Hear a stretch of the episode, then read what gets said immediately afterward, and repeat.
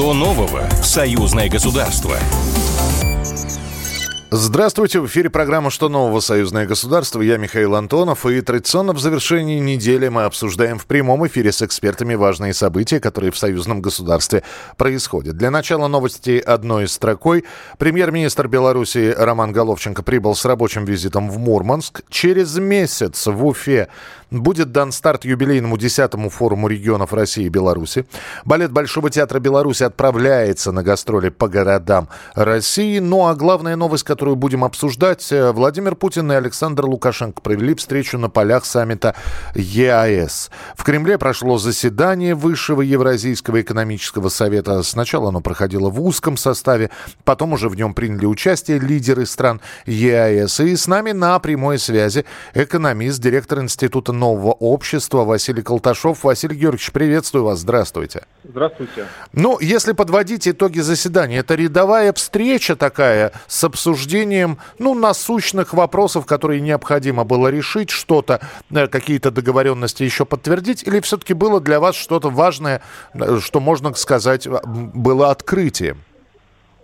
Ну, мне кажется, самым важным остается то, что эта встреча, она подчеркивает, в какой степени Россия и Беларусь являются вместе таким локомотивом или флагманом э, евразийской интеграции. Потому что с этой интеграцией все, все не очень гладко обстоит, все э, несмотря на то, что форум прошел в целом замечательно, тем не менее там э, западные государства всячески старались э, навредить этому процессу, старались представить дело так, что у нас э, вот там Армения, чтобы не приехала. То есть вот э, каким таким образом воздействовать на ситуацию. Однако Россия и Белоруссия показывают, что интеграция неизбежно должна будет усиливаться и должна будет притягивать остальные страны. И что здесь э, позиция и Беларуси, и России, она неизменно тверда и будет оставаться таковой на протяжении там, длительного времени. Да, остальные государства должны будут э, ориентироваться на это, потому что интеграция есть, была и будет. И вот эти вот встречи, основанные на глубоком взаимном доверии, сейчас уже, по крайней мере, да, они, э, ну, между президентами, они показывают будущее. Но и... да, с другой стороны, но неужели Запад, я уже не знаю, коллективный или Запад, Соединенные Штаты по отдельности или вместе, они в ЕАЭС видят угрозу для себя? А, конечно, они видят угрозу для себя. Их план для Евразии совершенно другой. Они его, ну, может быть, и скрывают, но недостаточно хорошо, потому что мы его понимаем. Он состоит в том, чтобы российские ресурсы, белорусские ресурсы поставить на службу спасения западных корпораций, то есть на исправление их, их положения, не посредством бесконечных денежных вливаний в них, а посредством получения ими важных ресурсов. Дальше Центральная Азия с ее ресурсами, сломить сопротивление местных руководителей и давить на Китай и ломать Китай. Так что у них очень большие планы насчет Евразии. То есть Евразия вообще является главным в их понимании континентом, где, с одной стороны, как им кажется, они могут многого достичь, потому что они наблюдают колеблющиеся зачастую политические конструкции, а с другой стороны, экономический потенциал гигантский, и возможности его взять тоже, как кажется, очень большие. Другое дело, что браться этот потенциал, его, точнее, реализовываться, он будет а, посредством развития евразийской интеграции, а не посредством того, что Соединенные Штаты победят. Они не победят. И скорее будет процесс ровно обратный. То есть евразийский интеграционный процесс, он будет постепенно распространяться и на страны, входящие в Европейский Союз сейчас. То есть что-то что пост-ЕС, да, вот вот такие изменения. Но это я уже заглядываю очень сильно далеко, то есть на десятилетия вперед, там, на, как минимум на полтора десятилетия, полтора-два десятилетия. Ну, по крайней мере, сейчас перспектива выглядит таковой, может что-то изменится в ближайшие там, несколько лет, но а, этот, это, как бы, это, эта музыка, она может э, и в другую сторону играть. Да, да, да. В, в, в этой игре могут принимать участие не один человек, а несколько. Василий Георгиевич, спасибо большое. Василий Колташов, экономист, директор Института нового общества. Ну и то, что он заглянул в будущее, как сказал Василий Колташов, наверное, это правильно, потому что планы какие-то должны строиться. Между тем, президент Беларуси Александр Лукашенко заявил о том, что уже начато перемещение ядерных ядерных боеприпасов из России на территорию республики. И еще одна новость, которая поступила на информационные ленты. Э, глава военных ведомств России и Беларуси провели двустороннюю встречу. Вы бы видели, что творится на Западе вот и из-за всего этого. Некоторые газеты, просто не постеснявшись, уже сказали, Беларусь обладает ядерным оружием. Вот. При этом было сказано достаточно четко и прозрачно, что несмотря на размещение ядерных боезапасов, э, снарядов, вооружения на территории Беларуси, вот, э, управление, никаких, никакой передачи вот такой безвозмездной, было наше, стало вашим, нет. Это все по-прежнему находится под российской юрисдикцией. С нами на прямой связи Александр Тиханский, военно-политический аналитик, профессор кафедры военных наук Российской Федерации, Академии военных наук. Александр Иванович, приветствую, здравствуйте. Здравствуйте. А вот это перемещение, начато перемещение боеприпасов из России в Беларусь. А, а, кстати, вот я процитировал западную прессу, это в частности польская газета. Одна из польских газет написала, что у Беларуси теперь ядерное оружие, и она стала ядерной державой. Но это отрезвляющий фактор для поляков, для тех же? Ну, дело в какой-то производит. Э, дело в том, что даже на совещании ДКБ Такаев сказал, что вот э, интеграция России и Беларуси достигла того, что у них э, общее ядерное оружие. Но это немножко не так. Дело в том, что ядерное оружие, вы правильно сказали, находится под юрисдикцией Российской Федерации. Вопрос только в том, что решение о его применении принимают два главнокомандующих. Вот в этом только. И все. Угу. Больше ничего. Поэтому, ну, это инсинуации такие, которые вот используются.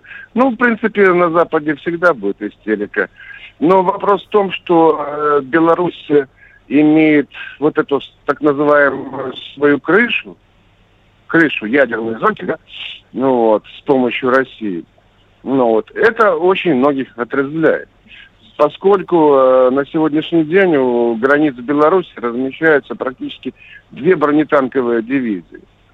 Ну, Но там и, и внутри Польши заявления звучат но... о том, да, что э, мы, мы готовы будем поддержать восстание в Беларуси. Какое восстание? То есть поляки... Да ну что? Извините. Да. За смех.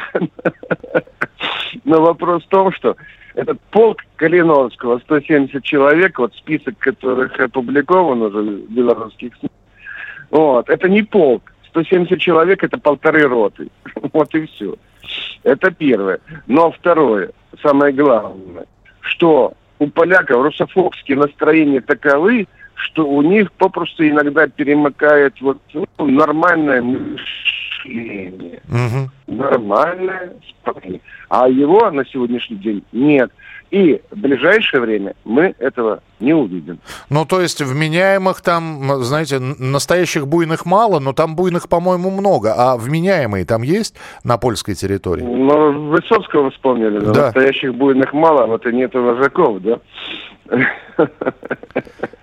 Вопрос в том, что да, на сегодняшний день ситуация такова, что ПИС все-таки правит балом. Вот. Польской. И тут мы ничего не можем сделать. Вопрос по исследования, ну, где-то 85% э, населения поляк, э, поляков, они э, настроены очень негативно по отношению к России. И это нужно принимать к вниманию, к тому, что они даже могут делать вещи, которые им невыгодны но они лишь бы укусить. Угу. Но... но лишь бы... Да. Вот в этом плане на сегодняшний день заключается вот эта геополитическая ситуация вокруг Беларуси и белорусского балкона. Хотя мы все прекрасно помним поговорку, что худой мир намного лучше, чем хорошая ссора.